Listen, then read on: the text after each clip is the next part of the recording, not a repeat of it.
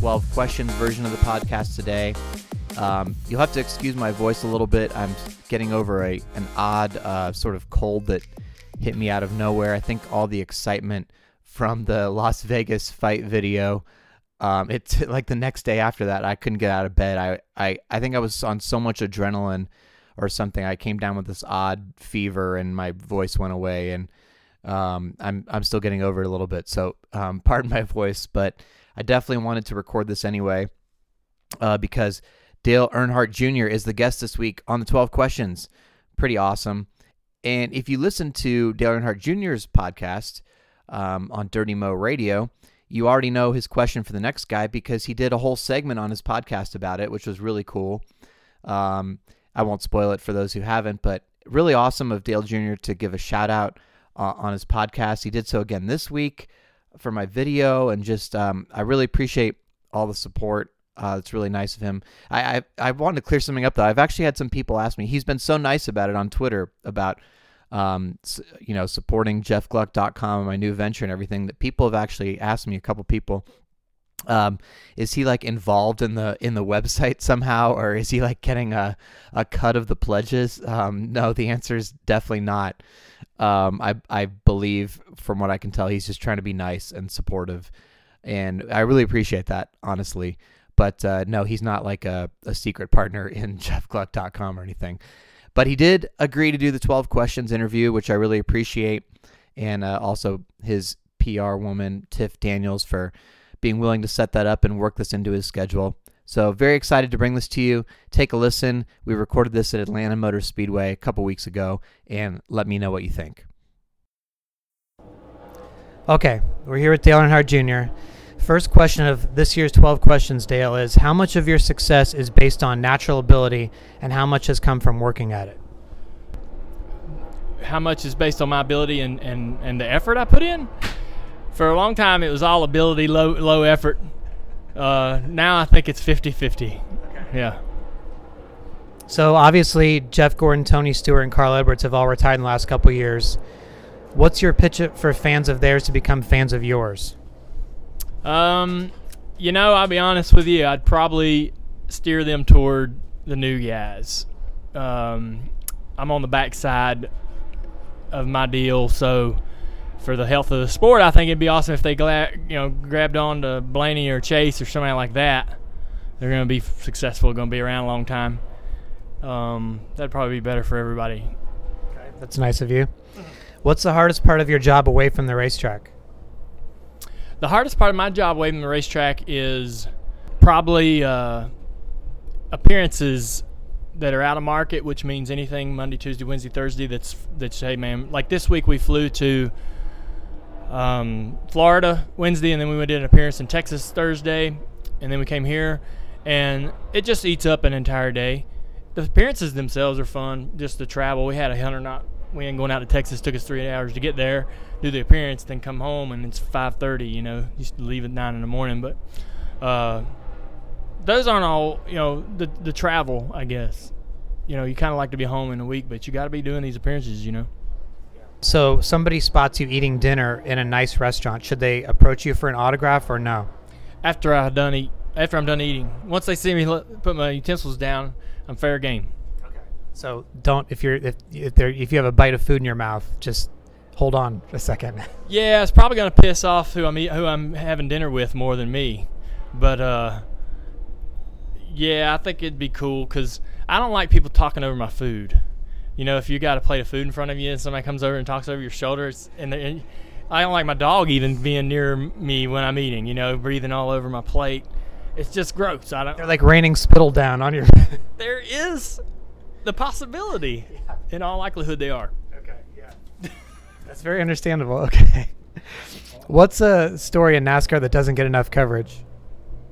The story in NASCAR that doesn't get enough. Story, yeah. yeah. Well, probably, you know, I think that there needs to be more um, effort to market Chase, Blaney, Bubba Wallace.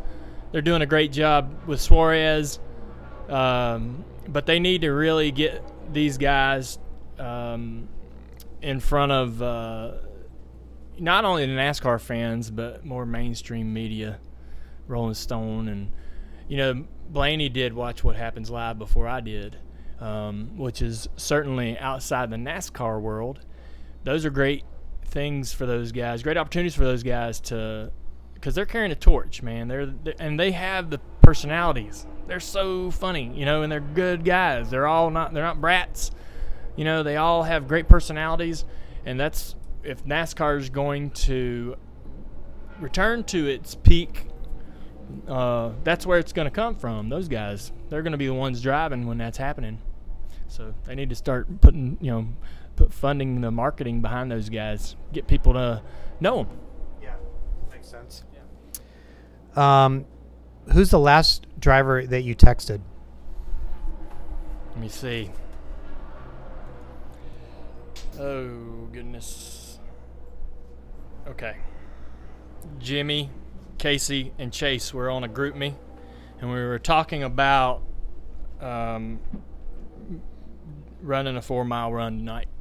Oh my god! Really? Are you could, are you thinking of doing that? Yeah, I ran three at home yesterday, so it shouldn't be too hard. I don't run the pace that they run though. Jimmie and Chase are in the eight minute mark, but I'm not even close. So you can do a 5K now. Yeah, but I, I yeah, sure, yeah, I could. 3.1. So I'd be happy. Yeah, that'd be great. I should try one. Um, I think Greg's gonna run with us too, but uh, so yeah, that was the last group. I guess that's too obvious. no, no, that's still interesting. Do you consider race car drivers to be entertainers? Yes. Um, yeah, I think certain guys are very, you know, uh, you know, Spencer Gallagher. Okay, you laugh. So, I think um, he's certainly entertaining when he's doing his interviews. He's got a great outlook and approach to racing, and and very cavalier about it. But at the same time, he's competitive. Um, those, you know, I talked about Blaney and Chase. Um, those guys are certainly uh, gonna hopefully you know utilize their their personalities to market themselves and um, there is a, there is a point when you are an entertainer you know you get up and do those Q and A's and and you got to be funny and witty and and inter, you know in, in- interact with the audience and when you're out you know when you're in the car I don't think you're much of an entertainer but uh, outside the car y- you gotta you are an entertainer many and many and many times during during the week What is your middle finger policy on the racetrack? Well, that's a good one. Okay, um, if you're if they're much much younger than you, you can totally flip them off. If they're the same age as you or have ran t- more than four or five seasons, you cannot flip them off. Um, I flipped off Shawna Robinson once in practice, and she wrecked me in the race. Uh, I don't know. That she never, you know, never said she meant it on purpose, but she was very upset with me in practice. Um, you know, you hear about Rusty Wallace and all those other guys, how that just, man, when you get flipped off, especially by somebody younger than you, you just go on attack mode. You lose your you lose your mind. Um, so it's a very seldom used expression on the track, and it definitely um, it definitely sort of has its un, unspoken. There's some etiquette there on when to use it and when not to use it. Interesting. Things you never knew. um, some drivers keep a revenge list in their minds, but do you have like a, a a list for drivers who have done you a favor that you owe those type of things back? Uh, you certainly do remember the guys that tend to race you, uh, le- you know, not as hard. Doesn't mean I don't. I don't know that you you you had you. I think you race people how they race you. Other than that, you don't really keep a, a mental note of it. Uh, you know, there's guys that are really, really hard to pass. Newman's probably at the top of that list. Everybody's probably, if you asked everybody who's the hardest driver to pass, they're going to say Newman. But he's a great guy. You know, we're, we're pretty decent friends, to be honest with you. But then there's guys like Mark Martin that never raced anybody hard, you know, in the, at least in the first half of the race. You know, very, very much a lot of give and take there.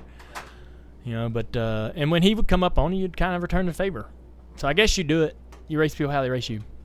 Makes sense.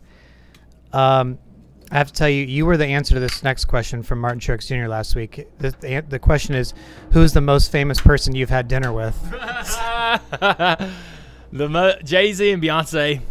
Yeah, uh, when he when he invited us to Monaco to be in their video uh, with Danica way back about freaking ten years ago, it seems. Uh, we had dinner with them. A lot of fun. Uh, Had some had some beers and goofed up and joked around quite a bit. They're very down to earth. Yeah, I was gonna say, do they seem like normal people? They were incredibly normal. Uh, Beyonce said I reminded her like her, uh, reminded her of her uncle with uh, with my honesty. I guess. I guess I'm super honest. It's a nice compliment from Beyonce. Amazing compliment. Yeah. Uh, what's something about yourself you'd like to improve? um, my disposition, much be a happier person more consistently, not let not get bummed out or, or frustrated or aggravated so easily. I know you say that, but lately you seem that. Hanging on to it. Yeah. see, I got this. Be, you know, being out of the car, I sort of worked on myself a little bit, and yeah, I'm trying to hang on to it. But this racing can piss you off, so I don't know how long it's gonna last. So the question from the last person, I did it with Garrett Smithley. He drives that number zero car. Yeah, and um, he wants to know: Is there anything like from your rookie year that you would have told yourself to make you a better driver, or, or advice from from your rookie self that you could look back on now? Yeah, I mean, there's a lot of things that I didn't know or didn't do well. I would uh, spent more time in the hauler working on the car with, with Tony Senior and Tony Junior, and be, they weren't the chattiest guys, but uh, I certainly would have been more, much, much more involved in what went on between practice and qualifying, and what went on between you know, qualifying and Saturday practice and, and all that. I just never. I once I would walk up to the car just as they were firing the motors. You know, nowadays I, I feel bad if I'm not here 30 minutes early in the hall. They're talking to Greg, seeing what the plan is, and then when we get done running, I hang around till Greg seems to be bored with me. Uh, when I was racing him as a rookie, I'd get out of the car, fi- say five words to Tony Jr. and run into the bus and play video games the rest of the day until it was time to go get in the car for qualifying, like 10 cars to go. So I wasn't very, uh, I didn't have my head on straight. You know, I just didn't understand. I was, everything been handed to me in a certain, in a sense to that point to where I didn't appreciate how much I needed to be working for this and how much that would have made a difference. I didn't think it would or even knew it would. Certainly have learned a lot. And the toughest question is, especially because I don't know who the next interview is with. So the next driver. yeah. Let's think. Hold on. Pause it for a sec. Okay. Okay. If you could punch any driver in the face, who would it be? Have you been? At, has anybody ever asked that question? no, but I kind of want to use that on the 12 questions permanently. Like next. well, if it gets a really good answer, maybe you move it. Kind of like the specials at dinner. If it's really good, they put it on the menu. yeah, definitely. That's what the middle finger question came from Landon Cassill. There you go. yeah. Okay. Yeah. I think. I mean, and it doesn't have to be because they made you mad on the track. Just somebody maybe you don't like them. It could just be a punchable face. Punchable face, yeah. Who's got a punchable face? There you go. Ask it that way, and you might actually get an honest answer. Who has the most punchable face? All right. Well, thanks for doing this. You've got it, man. No problem. So yeah, that was really really fun. Um, I had smiles again listening to that because it was just it was just a good time. I was struggling to keep a straight face and not laugh through a lot of it and screw up the audio. So it was pretty cool. Um, I really enjoyed him taking the time to do that. I want to give some shout outs. First of all, I got to give a shout out to uh, Jerry Jordan, who is um, from kickingthetires.net. I don't know if, if any of you have noticed, but um, sometimes on these podcasts, um, my peas pop and um, it, it, it comes up on your audio as a little uh, loud for a second there. I didn't have a windscreen for my microphone. It was just a it was just a regular microphone. And I, I tried to go to Best Buy and buy one. I couldn't figure out where you get them. Anyway, Jerry Jordan had some extra windscreens and he gave me one. Um, so even though I didn't have him in time to do the Dale Jr. part of the podcast, this part of the podcast, you shouldn't hear the peas popping. I know it sounds weird, but it should sound better and it should sound better for the future. So thanks to Jerry. Thanks also again to Enshroud, the middle schooler Dale Jr. fan who uh, lives in Alabama, and is a budding EDM DJ. He is the music that you hear on this podcast. Um, his song "You" um, is what I use for the podcast. He was gracious enough to let me use that, and um, I hope that he's getting a lot of good feedback on Twitter. I know a lot of people have asked me, "What is that music anyway?" Yeah, it's pretty amazing. He's he's just a, a guy in middle school who's uh, trying to be, be get into EDM, and I think he's doing a pretty good job so far. Also, um, each episode of the podcast, I give some shout outs to some of my patrons who have signed up to allow me to, to get to the tracks in the first place to do these interviews. So this week, I want to thank Lori Sutton, Jay Bobeel, Susan Bielfus, George Serbone, Dane Pochtis. I hope I said that right, Dane. Ken Love, Phil Jones, and Javon Gillen. The next podcast that you will hear if you're a subscriber on iTunes or your favorite podcatcher service is going to be the Social Spotlight with Bubba Wallace. That will be posted tomorrow. That was a fun interview about how Bubba uses social media. Then, of course, it's off to Phoenix International Raceway, where I plan to grab a media member after the race and hopefully get them to do the podcast with me if it's not too much of a drain on their time, um, if they're still stuck around after everybody's finished writing or whatever. So I'm looking forward to that. Should be a lot to talk about this week at Phoenix. Thanks as always for listening. Hope you enjoyed this one. Leave a rating if you feel like it on iTunes, and I appreciate that. We will talk to you next time on the Untitled Jeff Gluck podcast.